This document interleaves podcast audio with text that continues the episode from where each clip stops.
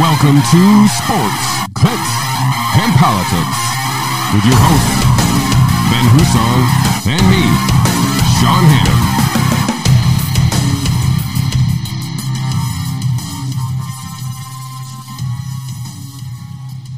Welcome to episode forty of Sports, Clicks, and Politics, the big four zero. We made it to forty. How about that? That's an achievement, I think. I agree. Everything's downhill from forty. I've heard that. Yeah. Have you got there yet? No? No. Oh. I'll let you know when I do. Okay, good. I got a couple of years. Don't still. Don't, don't don't speed yourself up here. How's things? Everything's good, man. How are you? I'm good. Uh, good. I want to thank everybody for joining us again here. Episode number forty again. Uh, a uh, quite a uh, eventful uh, week in New York, New York news. Uh, anyway, uh, we're going to cover all that. Um, Uh, follow up on some of the stuff that we talked about last week with uh, the uh, removal of emergency powers, which seems like a almost inconsequential piece of news uh, these days, uh, since we've had such uh, inundation of new news since then. Or how about what a joke that that removal actually was. Sure, right. I mean, quote unquote, removal of powers. Right. Um, so we're going to touch on all things Cuomo this episode. We don't really have too much as far as sports uh, action going on. I think Bryson got a win over the weekend. I think I saw that. I didn't check in on that, but... Um, Not a lot going on in sports right now. The N B A All-Star Game, you know, not not quite a a thing. So, um, Steph Curry's really good at shooting threes. Always, always has been. You know, um, it's weird. I heard that was exciting. I did not watch that either. Uh, we do have some. Uh, we didn't really uh, plan to discuss this, but only because it's kind of moved so much this morning. I see I got G M E above my head, uh, up to one eighty, one eighty-one. It looks like right now. Not bad. Yeah, it looks like the uh, excuse me the the Chewy C E O. Uh, who per, uh, rec- yeah, recently purchased uh, a large chunk of the ownership of the company, announced uh, announced or released a, an e-commerce plan today, basically trying to take them from more of a brick and mortar, you know, just a shopping place to some uh, online presence as well. So with that, diamond hands, holding strong. To the moon. To the moon, right? So G M E is up to one eighty-one. Um And I know I usually keep you guys updated on Bitcoin too, so you can check on Bitcoin over my head. That's still uh, floating above fifty thousand, fifty thousand seven hundred sixty-four right now. Um, I don't think that's updating here, maybe. Uh, yeah, fifty thousand. Yeah, fifty thousand seven hundred. So we're still uh, above fifty thousand for both of those, and G M E's got a little move. Um, but let's talk about uh, some of the things that are happening in New York as far as COVID and the restrictions. So um, we're going to go over some of the, the restrictions that have been loosened. Um, we're going to kind of touch on the uh, Excelsior Pass, which is a uh, a New York State innovation to uh, help us get into events. Makes me so sad. Um, and then we're going to touch on the things that kind of made a lot of the news. Uh, the uh, the continued cover-up of the top aides from uh, Cuomo's administration, basically, again, purposely massaging the uh, report that was outlined by the Department of Health, um, basically removing the uh, total uh, death, uh, nursing home death numbers from that report. Uh, so we'll touch on that a little bit. And then, obviously, everybody's talking about the uh, now up to five accusers. Watch out now. Five accusers who have uh, alleged sexual harassment by our governor. Who was it that said if they got any more, then they would then they would encourage the governor to? Uh, Stewart-Cousins. She's the Senate Majority Leader. She came out and now is in favor of resignation. So at how least funny, she's stuck. Yeah. How funny is that? That's your line in the sand. Like, if you sexually harass two women, okay. But if there's yeah. a third... That's the line in the sand yeah. right here. Yeah, she was like, if there's one more, oh, here we got two more. So, and she did, she, you know, I would say to her credit, but she at least backed up her statement by saying, yes, I'm, go- you know, we, we, he should be resigned. So here's the, this is like the biggest cop out for all of these politicians to be like, uh, I am calling for the governor to resign. Everybody looks at the governor. The governor goes, I'm not resigning. Yeah. You look back at the people like impeachment. Well, right. Let's not be hasty. Yeah, right. Well, so that's where we're going to go. We're going to cover all that today. So oh, God, let, let's go, let's go back to these restrictions because we just got a little bit of news. Uh, just as you were pulling into the studio here, my friend. And we out. Um, are we excited about this or are we not excited about this? C D C says fully vaccinated people can gather in small groups without masks. This is new guidelines, uh, directly fully inoculated people to wear masks and observe social distancing in public. So this has come out. This is eleven a.m. this morning, uh, printed in the Wall Street Journal. Um, I, you know, We've talked about immunity from a vaccinated person versus immunity for somebody who's acquired uh, immunity through natural acquiring Just of the disease. Getting right. the virus, right? Um, I'm assuming I don't know what I mean. This would should apply to those folks as well, to those who have already had COVID. I can't imagine why they would be subjected to wearing a mask when the vaccinated people wouldn't. But um, I don't know. Do uh, you want to t- talk about this Wall Street Journal article real quick? Or I know we didn't really have a lot to go over it. No, it's just comical of like, all right, so if you're vaccinated. Now, I love the wording, and this is what I'm always big on with all the media, because it's, the media gives you an impression, and then people just run with it without paying attention to the actual words.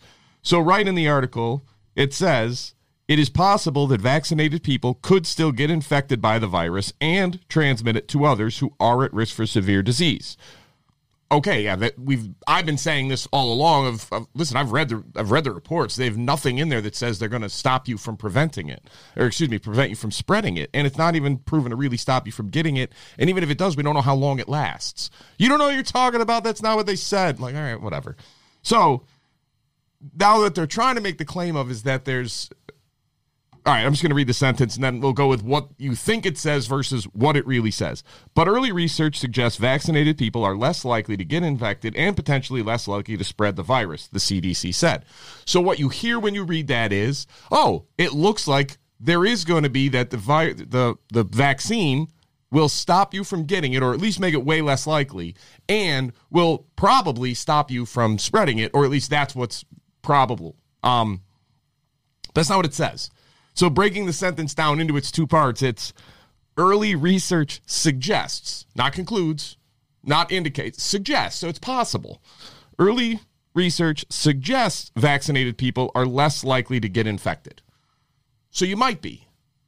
You might not be. There's another way of saying that. We don't know. The research is early, and all they have is a suggestion, and if you read what they're drawing this conclusion from, you will laugh, because it is a joke to call this science. It is absurd what they are claiming and how they are reaching this. But now let's break down the other part. Early research suggests vaccinated people are potentially less likely to spread the virus. So the early research suggests that potentially you may be somewhat less likely to spread the disease. So you're saying there's a chance. How many qualifiers do you need in a sentence before you start to realize, like, this is lawyer speak one oh one of how you say something without saying it? Because if they ever get called on it, then they can come back and say, oh, we said it was early and was just a suggestion. Because what they actually did on all of these are, if you vaccinate people that were never at risk of dying of the virus in the first place, or at minimal risk, I shouldn't say no risk, then of course you're going to get better results. Like, this is this is laughable. Of of what they're trying to spin this into, of what are the odds? Give me the actual percentages, because you know what? Less likely to spread the virus could mean that without vaccination, I am at a forty percent chance, but less likely with it would be thirty-nine and a half. Uh, that's less. That meets this qualification of what they are actually saying in these studies. So I'm telling people, I'm begging you, read what they actually say. Because you'll you'll find yourself looking so mystified at all of this going, well, what? That that's not a good conclusion to draw. You're trying to lead people. That's all you're doing. And this comes on the the, the piggybacking on the uh, states, Texas and Mississippi, and I think Alabama actually may be coming down this path too of removing mask, mask mandates altogether. Uh, I think they also increased or removed all capacity limitations for uh, businesses, so restaurants could open at one hundred percent capacity, and there's no mask mandate. I'm assuming this is going to pick up steam as more and more places do this with no calamity, and uh, I don't expect New York to be on the uh, you know the forefront of this uh, movement. But um, no, instead we've got a rule that now says restaurants will be able to go up to seventy-five percent capacity. seventy-five, that's better than fifty, but they're instituting it on March nineteenth. Is there any significance to March seventeenth for bars and restaurants? Uh, just a slight. Slight. Slight. Like, for most restaurants, it's one of, if not the absolute largest income day of the entire year for Saint Patrick's Day. So we couldn't have let that happen March sixteenth, so that people could have gone out and these bars could have had an inflow of money on the b- biggest drinking day, the second biggest, because parade day and the Saturday surrounding it is usually the biggest. But the day itself is the second biggest day of the year for income for these people. I, I, seriously, have we not dumped on them enough? We couldn't give them that? Yeah. I mean, just like, that's looking at them and be like, eh, screw you. So yeah. What? And like I said, it's not like, you know, the disease is less there on the eighteenth versus the nineteenth, right? So clearly. Why there was, isn't it today? Right, exactly. It should be just immediate. Right, and like, good. Take down all this nonsense that you have in here, because my point on the on all these restrictions from day one, it's not because I want to get COVID. It's not because I want anybody else to get COVID. It's not because I don't think COVID is serious. It's not because I don't think it's a threat to millions of people. It absolutely is. All that we are doing is having zero impact on fighting the virus and is destroying people's lives, livelihoods, and businesses. Like, the data could not be more clear. And if it was actually having an impact on the spread, we could have a debate on whether it's worth it. It's having no impact. Look at the areas around the country and around the world that had zero restrictions and yet somehow had the exact same curve as everywhere that had full restrictions. It's not to say that if you do nothing, nobody will get COVID. It's that if you do everything, you'll still get COVID. Uh, statistically speaking, obviously you may on an individual basis be the exception, but overall, big picture, which is what public policy is supposed to be based on, you're having no impact. You're not stopping the spread. You're not fighting the virus at all. Yeah, and even with the loosening of these restrictions, so seventy-five percent capacity means something to one business and something else to a completely different business, right? If your business is a tiny little coffee shop with a seating of six, okay, well, you can't have seventy-five percent capacity because six feet apart is not going to allow you to do that. So there's going to be some, still some arbitrariness to these seventy-five, fifty, whatever the percent he wants to kind of lay out for safety. Like, they're still having real world impact, even though it seems as though they're loosening the restrictions. Most of these places still can't operate at any kind of profit. They can't, you know, they're not being able to bring back employees. So we, we're just sitting here in a stagnant economy waiting for us to loosen these restrictions and giving us arbitrary dates and arbitrary percentages to kind of do so. It's, it's all nonsense. It's crazy. It's like you're feeding an egomaniac's ego with every time that you continue to do this. And we have been beaten into submission. I have friends telling me all the time, like, I just, I'll do it just to get this over with. Like, no, this yeah. is not, it's not going to work. It's not going to get it over with. It's going to have no impact whatsoever on when we're out of this. Yeah. Because it's not going to have a big, like, listen, cases, when we hit seven-day moving average for cases per day across the country, peaked at like three hundred thousand. Now the seven-day moving average is at like fifty-five thousand. It's not because everybody's vaccinated. Like, ten percent of the population's vaccinated, if that. All right, so that's not it. It's not because we started wearing two masks. It's not because masks suddenly started working ten months after we started wearing them. And it's around the country. Florida, Texas, Mississippi, New York, Connecticut, California. We're all seeing the exact same spread. So at what point do you realize, or at what point do you start to at least think maybe, maybe, man, we really screwed up. We didn't do this right at all. Like, yeah. we we went crazy. We lost our mind. We the same thing. We lost our minds about H one N one. We lost our minds about all of these things, because this is what happens when you let an infectious disease doctor, who's a thirty-eight year bureaucrat in the government and the highest paid person in our federal government, create create public policy. Of course, the answer is more him. Of course, the answer is more Andrew Cuomo. They're the savior. They're the answer to our problems. They are here to save our lives, unless you live in a nursing home in New York. But aside from that, we're here to save the day, and you just need us to do it. And the reality is they're doing nothing. Not they're Don Quixote attacking windmills. This is not, this is craziness, and we're all standing by, like, if they just get this last windmill, the threat will be gone. Like, what? No. The threat is still real regardless, but you're introducing a new threat by allowing these egomaniacal sociopaths to dictate every single part of your life. This is insanity. We're making bigger problems. Deaths of despair, suicide, addictions are up. Like, it's so bad what we have done. And all we can say now is, well, hopefully we'll get it over with. Like, even in response to when Texas and Mississippi announced this, I read somebody on Twitter that said, oh, my God. All they had to do, we were almost there, just a few more months and we would have been over this, but they had to ruin it. And I stared at that of like, like when it was two weeks to flatten the curve, that, that that's your couple of months. You you think that that's how this was going to go? What in the world have these people done to make you trust them? Uh, seriously. Yeah. I, I mean, obviously you're preaching to the choir here a little bit. So the, uh, we're in a bit of an echo so, chamber. Part over of here. the, uh, also part of the loosening of the instructions or the restrictions is large events. I don't know if you know, know that if you have one person in your party wearing a white dress, that your safety protocols are different than uh, an event where multiple people can wear it any color they want. I mean, that makes sense. So weddings have their own set of rules versus sure. other large groups of settings because for whatever sense. for whatever reason, I don't even know what they are, but they have different, totally different set of rules. It's crazy. So I quit. Um, and some of these large events, uh, going back to the Bills game, you remember here in New York, they uh, finally allowed fans uh, into the Bills Stadium there, and uh, they've done the same thing here at the uh, Dome. I don't know what we call the dome anymore, right? The dome? It's good enough. We'll the go dome. With that. So there was a lacrosse game, I believe, over the weekend here in Syracuse that allowed fans uh, to help make you feel safe at that event. Mister Hussong, your governor, Governor Andrew Cuomo, has offering you something he likes to refer to as the Excelsior Pass. It is something that's going to allow you to attend events safely and securely all across the state. And all you got to do so is put it in your wallet. It's a mask. It's not a mask. Oh. It's an app. Oh, that makes more sense. It's an app.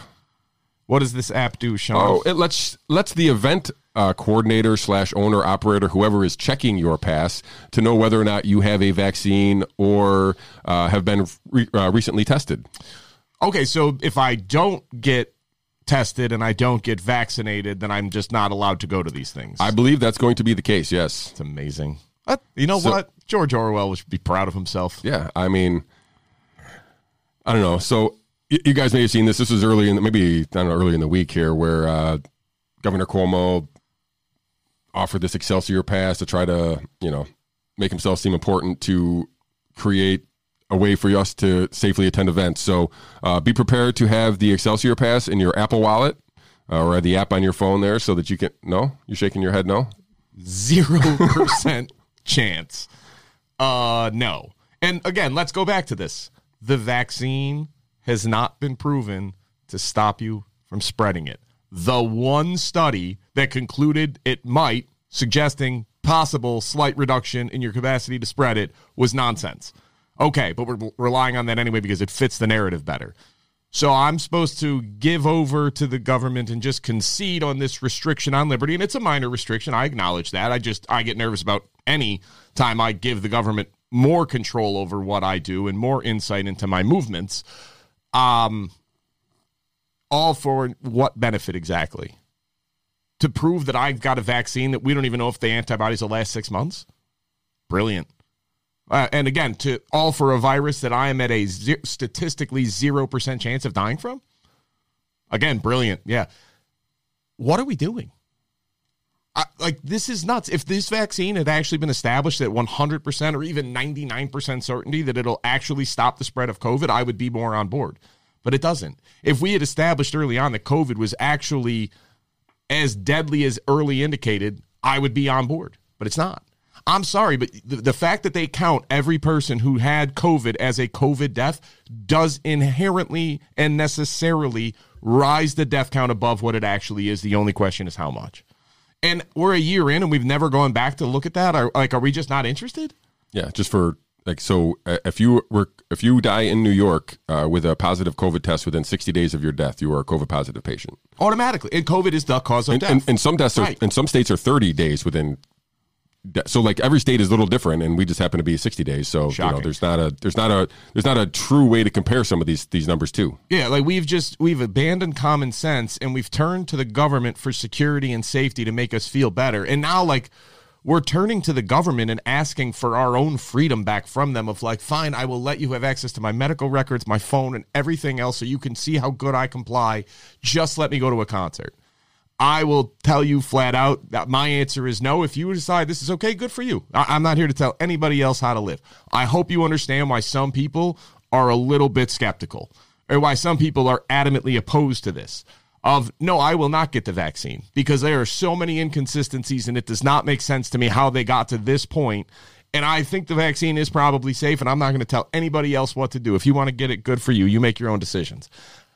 Before you look down on me and say, like, I'm a threat to public health and safety, maybe ask me why. Maybe understand that I'm not here to just be cavalier with anybody's health or life, but I'm also not here to just be willingly compliant with unnecessary rules and restrictions because historically speaking, when you go down that road as a society, you don't come back. You don't ever get those back easily, peacefully, or anything else. And I, that sounds crazy, but you know what? Guess what? In the nineteen thirties, Germany thought they were pretty modern, too. Same with China in the nineteen sixties. Same with the U S S R. Everybody was the most, the pinnacle of human society to that point in time, and it still happened over and over and over. If you think we're immune to it now just because it's modern, you're you're not paying attention to what history actually says. And I'm not telling you what's going to happen. My contention is any time, historically speaking, a society willingly starts handing over more and more personal freedoms, the slope does not reverse itself. And it doesn't stagnate. It doesn't plateau. It only goes more and more and more and more. And that might not concern you. Good for you. It does me. That, that, that is a problem, because I do think anytime you let the government get to the point that it's going to, it is inherently bad for individuals. People suffer that didn't need to suffer whenever we go down this road. Yeah, and I would say, you know, we suffer maybe more than most, or, or, or much more than most here in New York with our leadership here. So um, well, it's easy for you to say. You've never been his aide. That's true. You think uh, you suffer under him. Uh, speaking of his aides, did you like that segment? They're not. Re- they're not really great people, as it turns out. Shocking. It's weird. I, I mean, I don't know. Either they're not great people, or they will do anything for their boss, right? You know, like, I don't know what the deal is here, but um, you know, they they just cannot get out of their own way here. So you may have heard, uh, you know, we had this whole cover up where we kind of hid the desk and whatnot, and along those roads, we had a uh, uh, along the timeline there was a internal investigation from the Department of Health. And the Dep- Department of Health had a preliminary report that they presented to the the aides of the governor, and the aides basically scrubbed it of the nursing home data in order to get the favorable outcome that they wanted from the report. So this has all come to light here, I don't know, maybe four or five days ago. It seems light years away now, but the cover-up has not not continued to go away. There's more more evidence, you know, dripping out about that as well, and, and, and where it went. Um You know, in some ways, we're going to get into the, uh, you know, the sexual harassment accusations. They've kind of distracted away from some of the, or, or a lot of the uh, uh, nursing home uh, crit- criticism.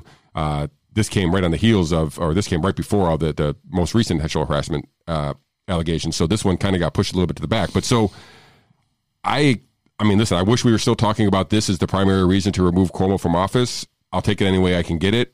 But this still needs to be investigated, even if he's removed tomorrow. Um, I it's it the, the the swamp is is way deep in Albany. Listen, as somebody who was obviously a, an avowed Cuomo-sexual for a lot of months, like I was a huge huge fan early on.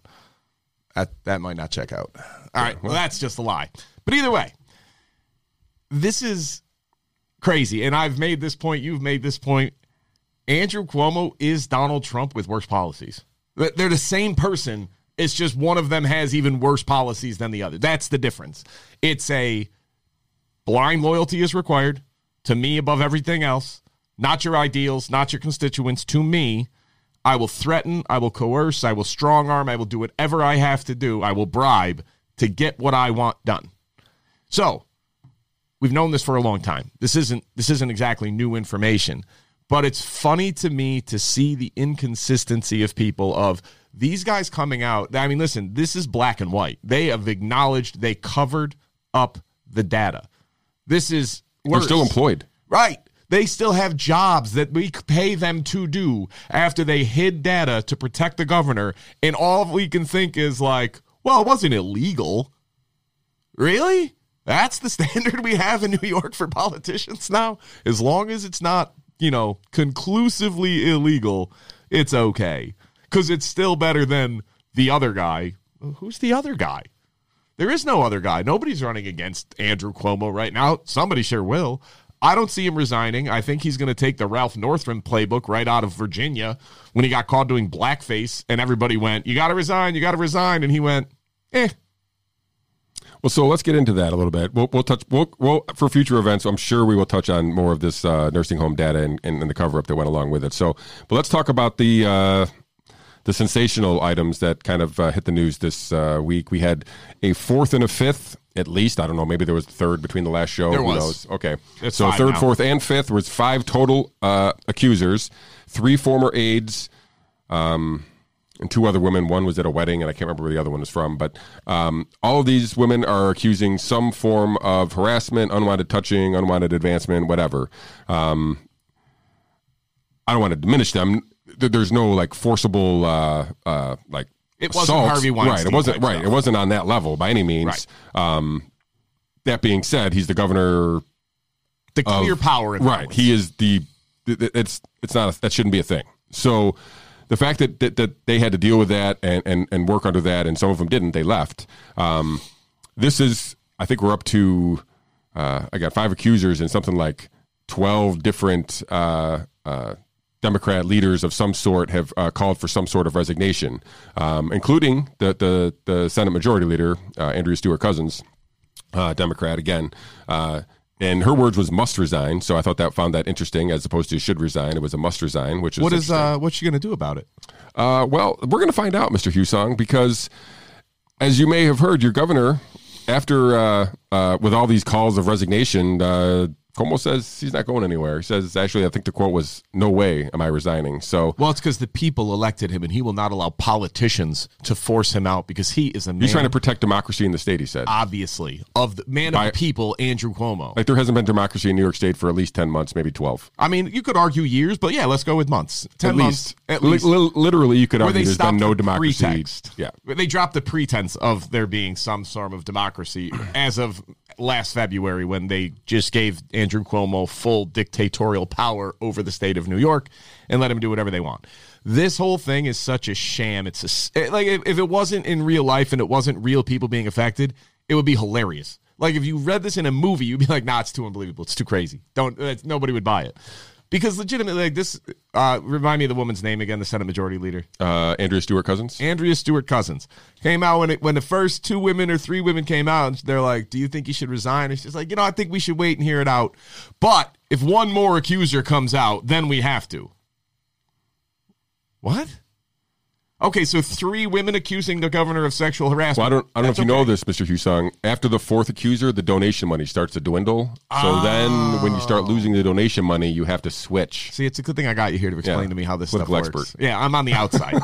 So I, I look at this and I'm thinking, like, imagine thinking this is a well-thought-out idea. But even sadder to me is imagine being somebody that voted for this woman, that heard her say this and went, yeah, it makes sense. Like, well, wait. So three accusations with no investigation is okay. But four accusations with no investigation, nope, you got to go.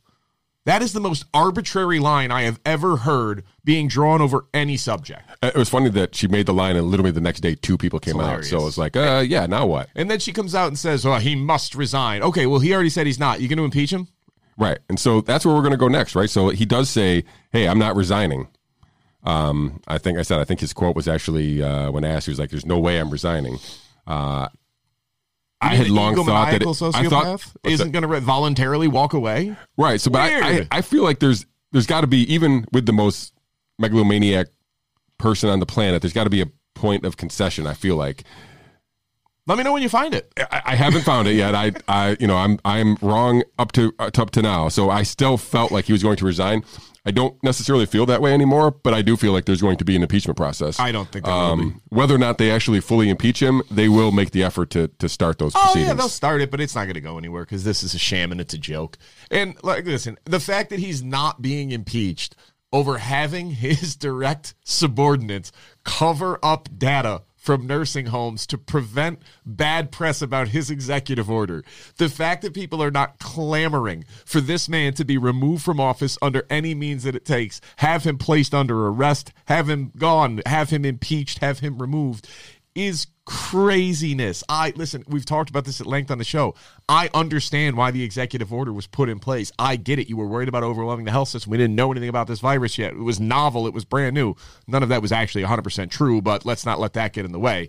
At the time, we were all very nervous and we were afraid we were going to overwhelm the health system, so we needed to flatten that curve so the same number of people got sick over a longer period of time and the health and the hospitals wouldn't get overwhelmed.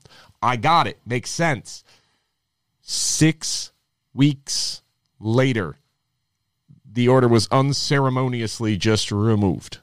Like, disappeared from the tried website. To pretend like it was never the law and it didn't happen. All right, that's suspicious. Didn't even track nursing home deaths for the first three weeks that this rule was in effect. That weren't even tracking. It wasn't even on the radar. Okay, I you know, you make mistakes. They happen. It's a pandemic. I'll, I'll, I'll let it slide. All of that I can actually understand, and I'm not going to say excuse, but I'm going to say, like, all right, look, I think it was wrong, and that should he should pay a political cost for that, but I, I get where we came from. If he would have ended the order four weeks, I, I think I would have been more inclined to be okay with it even. But six weeks, and then when asked about it, not only does he just blatantly lie and say, like, well, that was according to the uh, C D C guidelines. Yeah, the C D C and federal. That was Trump's rules. And then every organization in the federal government came out like, no, it wasn't. None of us told you to do that. That was you. Okay, well, that excuse fell. And then you decide to count nursing homes differently under the pretext of, well, we, we ought to be sure to not double count and inflate the numbers. Yeah, that was a big concern, that we were inflating the numbers early on. But okay, fine. You know every other state's counting them differently, and then you point to those numbers as proof that your executive order was fine? I, I, I don't know if putting this is putting you on the spot because maybe you have an answer, but wh- why? Like, wh- why were they doing all this? Like, wh- it seems as though trying to sell a book, uh, even trying to... Uh, you know, delay a federal investigation seems like minor reasons to go through this amount of cover up. It's my, my opinion is yeah. because you're dealing with somebody who is a massively, massively egomaniacal human being. Like to the point of, I, I do believe sociopathic. I, I, I think okay. that it's to that extent of cognitive dissonance will not allow him to believe he has done something wrong because he genuinely believes he is this good and this important. Like down to his, this, he is Donald Trump. He believes that he is this important. So when you do this, you pass this order, which unequivocally and almost inarguably caused some people to die. Uh, let's just call it what it is. There was a C- uh, Syracuse dot com had a reporter come out and be like, well, it didn't cause any deaths. Like, you're an idiot. Okay, yeah, it ha- it, I'm but, sorry. I don't. That's mean. I shouldn't have said that. That's a very stupid take. Well, it's so, not borne out. And so r- real quickly, and I, I'll just interject. So part of that reporting was an assertion by some Harvard medical doctor basically promoting the idea of asymptomatic spread. And that's why it mattered, right? So that it was, hey, this is, this is a thing. So we need to be cautious over it. So his, his point was that most of these people were spreading the device, not knowing they had it in these nursing homes, it's but like, true. Right. And that's, but that's not been proven to be true by anyone. So the premise of his whole reporting was, was flawed. And that's why, not to use the word idiot, but like he was, yeah, it's just, it was inaccurate because okay, if we could prove that asymptomatic spread was a thing, then you could point to and say, okay, well, maybe this is where we had some asymptomatic spread, but we don't. It hasn't been proven to be a thing at all. And so if that's not a thing, why, how else did the virus get there and how else did it spread? And obviously we have a, another implement of this executive order that we can point to and say, hey, what, why don't we check this? Right. And some people did come in who were symptomatic in the most vulnerable population, and they got, they got put into the most vulnerable po- population known to humankind. And the organizations that ran the nursing homes went to Andrew Cuomo, went to Doctor Zucker, and said, "We don't have P P E immediately." Right? They, like you, you're going to have us take these people in. We don't have the P P E to take care of them. We don't have it. And they sent them a, a P D F of like a standard operating procedure for how to use your P P E safely. And they wrote back like, "No, you don't understand. We don't have it. It's not a matter of we don't know how to use it. We don't have enough of it to do this." And Andrew Cuomo in a press conference said, it's not our job to get them P P E. It's their responsibility. They need to step up. All right, so you know they don't have it, and yet you force them to take COVID patients, and then you're not sure what's going to happen? And back to your asymptomatic spread, and then we'll get back to the original question of, listen, it's been a year, all right? It's been a year, and there's not one case of asymptomatic spread anywhere. I think we can conclusively, comfortably say asymptomatic spread is not a thing, and it's never been the driver of any influenza-like illness or any pandemic before, so there's no reason to suspect it would be this time other than people are scared and overreact, and they read things like asymptomatic spread may be possible according to early data, and then they never get away from that to realize that it didn't happen. Pre-symptomatic spread has happened. It's not very common, but it's happened. It's more common than asymptomatic spread, but it's not nearly as common as symptomatic spread. The most common way this virus is spread is through somebody with symptoms. I'm sorry if that's inconvenient to you or if you want to argue that point, but the data is very, very clear. The most common way this spreads is symptomatically. So you're telling me that all the nursing homes, the fire through dry grass, as Andrew Cuomo wanted to call it, was all due to asymptomatic and pre-symptomatic spread of the families and the employees working at nursing homes? Yeah. That doesn't check out. I mean, listen, sure, some probably, but the fact that you sent symptomatic people that were in the prime mortality rate and age group back into this environment, that you don't think that had anything to do with it? It's a joke. Yeah. That's the most flawed reasoning imaginable. Anyways, so why? The, the why to me is because This man is more concerned about his political opportunities and career than anything else. So if he can cover up the idea that okay, New York State... Real quick, I want to pick back just at one point. So... political career. So this is all, ha- he's starting this cover up in June, right? So like isn't full blown cover up mode in June. Of course. Okay. Well, we're still, we're still six months away from a presidential race. So w- what is his political life? Like, what is he fighting for? He's not running for anything. I mean, obviously he's, he's going to. I, so you're, like, are you, I guess this is maybe this is what I'm trying to, was trying to figure out.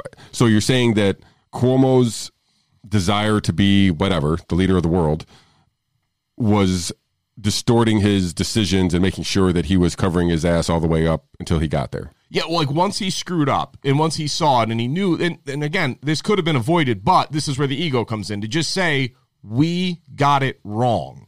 Instead, he went after Florida and said, you played politics with this virus and you lost. I mean, what contest in hell did New York win? None, not on COVID. We we were the worst. Us in New Jersey, which let's just lump us together because most of it was in New York City. So I think that it came down to, at that point, he's more worried. And this is what the aide basically confirmed, in my opinion, of we were worried about a federal investigation on, on, coming to light. And then what would we have done? So we, we covered up the data. And even now, like, listen, this has all been updated. And how many times has the has Andrew Cuomo or anybody else been called before any legislative body, New York State, federal government, anything, to have to answer for this? None. Right. No, we're talking about sexual harassment from twenty years ago instead, which, don't get me wrong, is an important issue, and we should absolutely flesh it out, investigate it, and find out what happened and go down that path. But the idea that we would focus on that instead of the fact that he undercounted nursing home deaths and like, oh, well, it didn't change the overall count. Right. But it counted the thing that he was directly influencing with his laws and with his orders. He's the one who said you had to take these patients. He knew they didn't have P P E. And then when more nursing home people died, you think it's a coincidence that he covered that up? How much, I mean, how much benefit of the doubt are you going to give this guy? What has he done to earn that?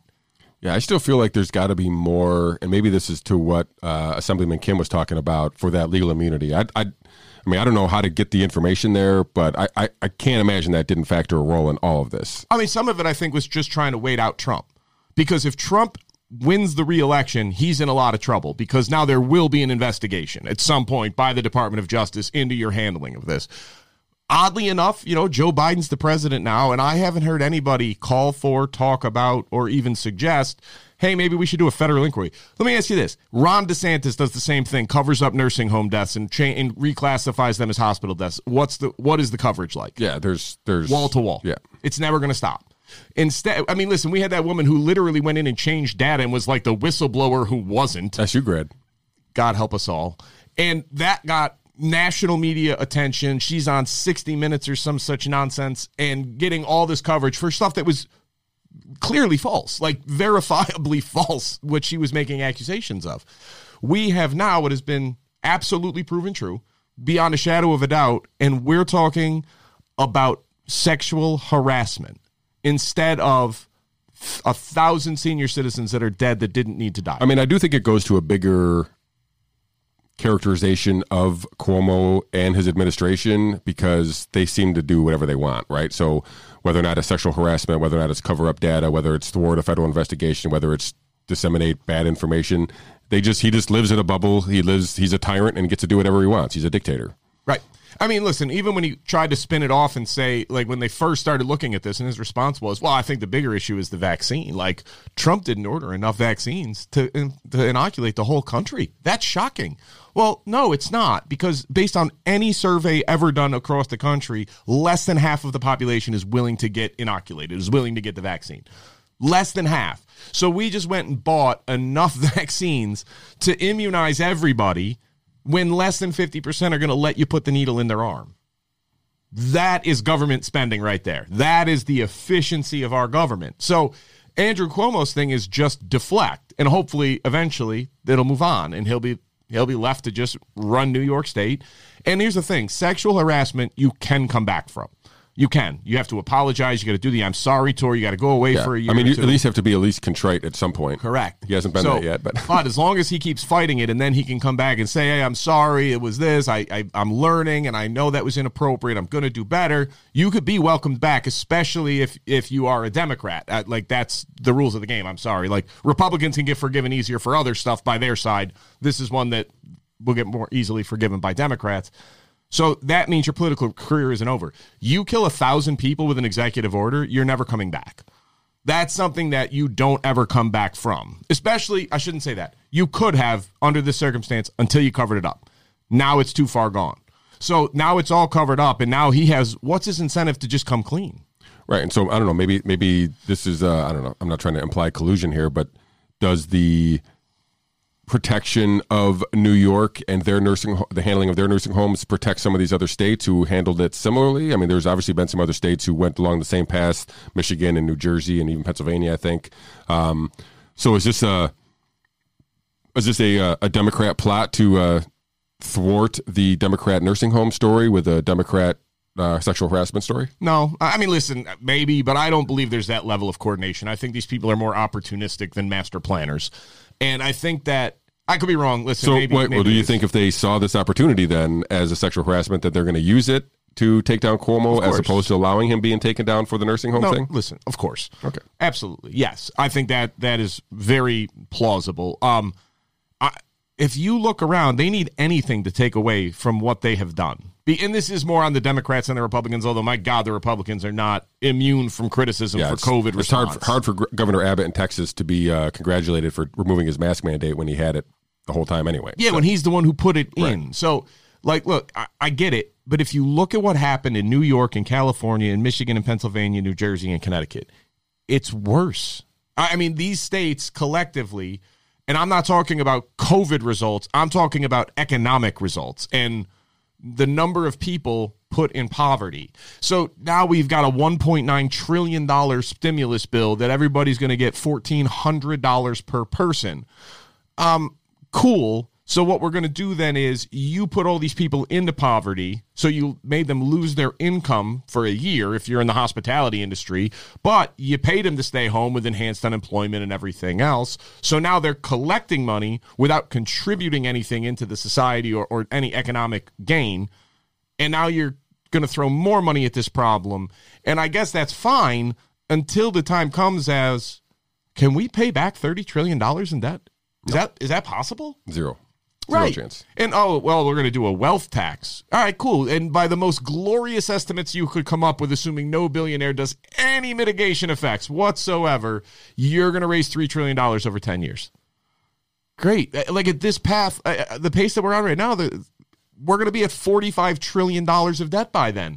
You're going to reduce it to forty-two? Oh, buddy, problem solved. Thank God for you people. Like, this is nuts. So all of this thing that you just keep manipulating and manipulating and manipulating is, why do we continue to look to the government as if it's going to do something effective? For the love of God, the Javits ship went to New York City to be the healthcare place for non-COVID patients. If they kept COVID out of the ship, they could treat all these people and it would be wonderful. The first person on the ship had COVID. Number one. Like, you can't make up that level of incompetence. It's amazing. I'm not telling you the private sector is perfect. It's not. It's the lesser of two evils when it comes to anything having to do efficiently. And ultimately, with private sector doing things, I have the option of doing it or, or supporting them or not. If I don't like Apple's policies, I don't have to buy an Apple product. If I don't like Facebook's policies, I don't have to join Facebook. Those are my free market decisions. The government, like, if they made a mandate that everybody has to have an Excelsior Pass, what is my option? Leave the state. That's it. Like, this is my point. They can coerce you into things. So as the government continues to think it's the answer, everything they do is to tighten it a little bit more and a little bit more. Qualified immunity is a great example of this for police officers. I'm like, federal laws that apply to all fifty states are insane to me from the beginning because all of these states are so different. So they passed this law that all police officers get full qualified immunity. I mean, okay, fine. Now they want to pass a law to undo that. And that nobody can have qualified immunity of like, so wait a minute, you screwed it up the first time. And then one, some judge, uh, like on an appellate level, read this into the rule, even though it wasn't really the intent of the law at the time. And now you think the answer is to pass a more broadly sweeping law to correct it? And you don't think there's going to be any long-term negative consequences to that? I, yeah, listen. What? I, you know, I, I the only thing I do is try to get the federal government to give powers to the states and for the states to give powers to the municipalities. That's all I want from my governments anytime I can get it. So imagine if there was just like six enumerated powers that the federal government took care of and that everything else went imagine, to the states. Yeah, the efficiency of that. I mean, imagine what that would be like. It yeah. would be like, you know, how it was designed. But instead, we've led interstate commerce to mean anything that happens anywhere. And now the federal government gets to dictate schools, policing, elections, and, and this next one. Um, Uh, like everything on a local issue that you, the Washington, D C people have no business doing, they're involved with now. And it's, I, I'm not, I'm not partial to either side. They're both awful. Like, I love that Republicans are suddenly concerned about spending again. That's cool. Where were you last year? Uh, yeah, signing away six trillion dollars in additional spending. That's where you're supporting it. Selective outrage. Right. And now that it's a Democrat in charge, it's like, we got to stop the spending. At this point, here's a reality. It doesn't matter. You can't stop this now. I, I've, I'm kind of resigned to this fact of, I read an article today that said hyperinflation is not a concern. And the reasoning was because, well, inflation's low right now. Right. Well. Well yeah, so when we get up to unemployment, and then the government will just stop spending, and they'll stop printing money, and then everything will be fine. Well, what? Well, like, that's not, that's not an if-then statement. Like, we are already down this path. We added a fifty percent increase to the national debt in eleven months. fifty percent. We can't tax our way out of this. And we don't have the wherewithal or the gravitas to actually stop or cut spending. We're not going to. Neither party is. It's just a matter of what they spend on. No, those things always end in a war, unfortunately. Yeah, real, so real quickly, GameStop over two hundred. Hey-o. So now we're, bomb- now we're bombing Syria. And yeah, wow. Now we're going to go do all this other craziness. Halliburton stock, now it's a full-on one hundred percent increase from the day Joe Biden was declared the winner to today. Dick Cheney's happy. Oh, God bless Dick Cheney, because if anybody needed more money and good things to happen to him, it's that guy. But that aside, all Raytheon up. All these defense contractors. I, I know it's a coincidence that the Department of Defense is now being led by a former board member of Raytheon. That's all on the up and up and not at all a conflict of interest. And again, the same stuff happens on both sides of the aisle. This is the system that we have asked for. And there's people out there that can't wait to give them more power, to give them more control and more to do. I just don't get it. And so, speaking of both sides, let's wrap up the uh, the show and the uh, Cuomo hour on impeachment version two point oh, version two Cuomo, version whatever you want to call it here, the New York style version of uh, impeachment. We talked, we touched on it briefly. Uh, I don't know the numbers offhand of how we would have to get impeached. I think there's like a, I don't know, maybe they need like a, is it two thirds? I don't know. I have to look at the the, the impeachment pr- protocols. But anyway, look so, it up because it's obviously going to. But happen. the.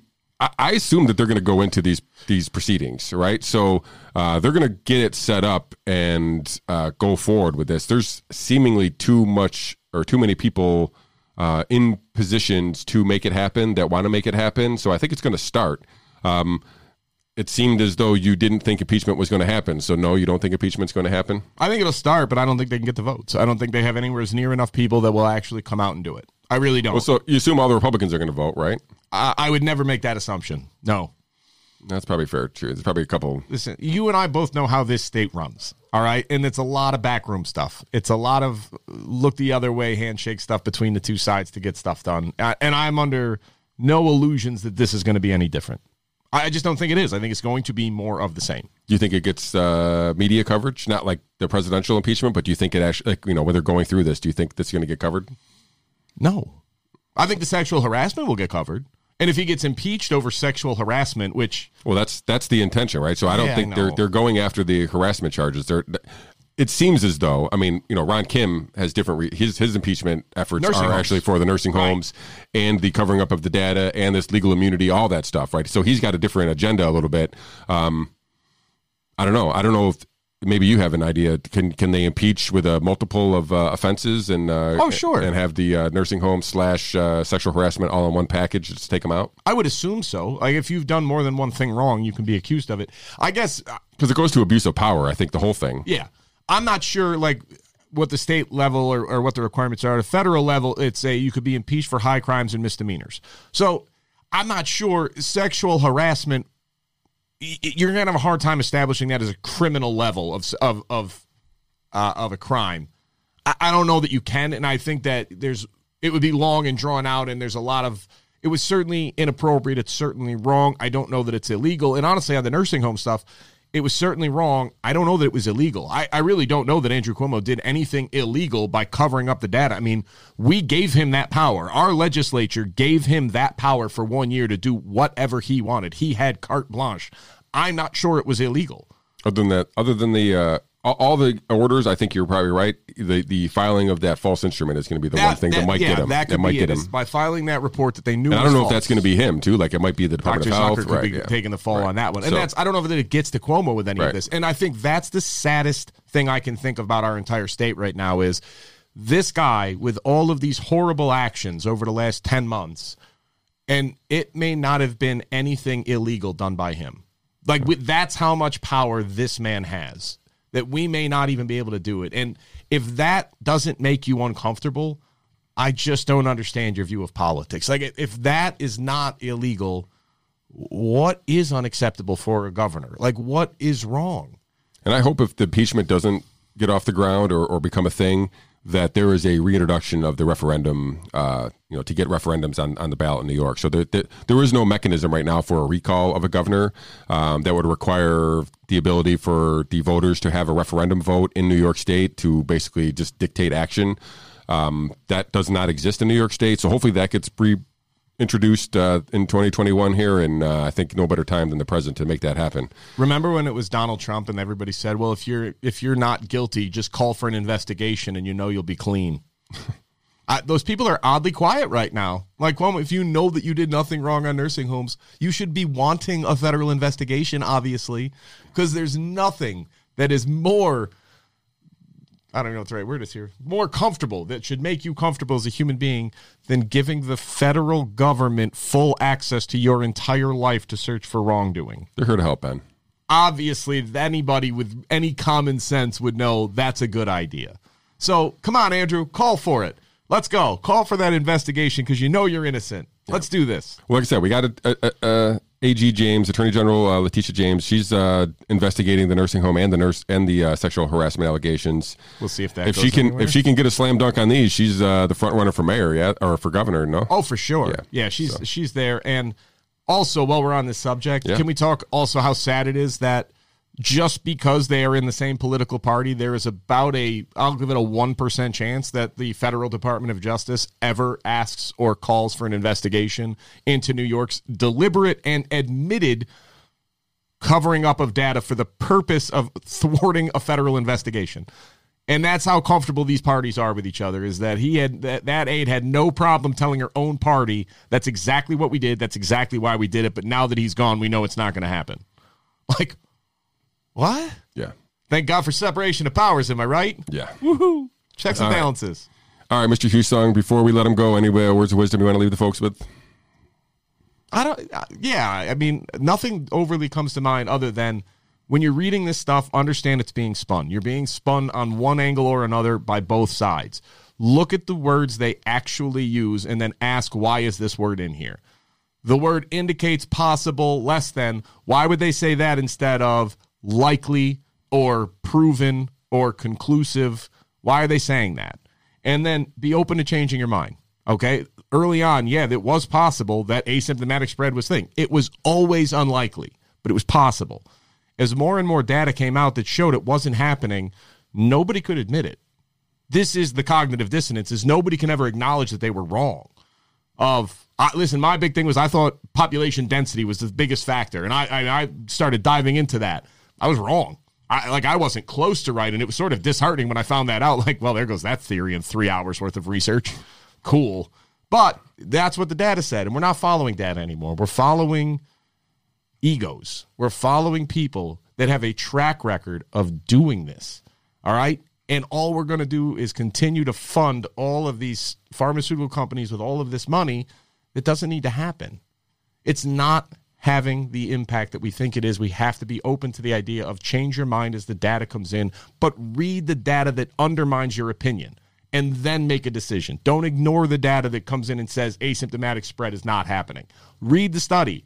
Like the first one that came out was out of China, and all of a sudden all these people that had cited multiple studies out of China for lockdowns and masks were like, well, you can't trust data out of China. Like, uh, Inconvenient. I mean, okay, but are we going to apply that standard to everything or just to the things we don't like? And that's, it's been a year, guys. It's been a year that we've been dealing with this. If masks were so helpful, why did we get here? If social distancing was so helpful, why did we get here? And why is it that the areas of the world and the country that had the exact polar opposite approaches ended up with almost identical curves? It's not that doing nothing would have stopped it. It's that doing everything we did did nothing to stop it. That's what's so frustrating. Virus kind of virus. There you go. All right, folks. Before I didn't remind you guys, so smash that like button.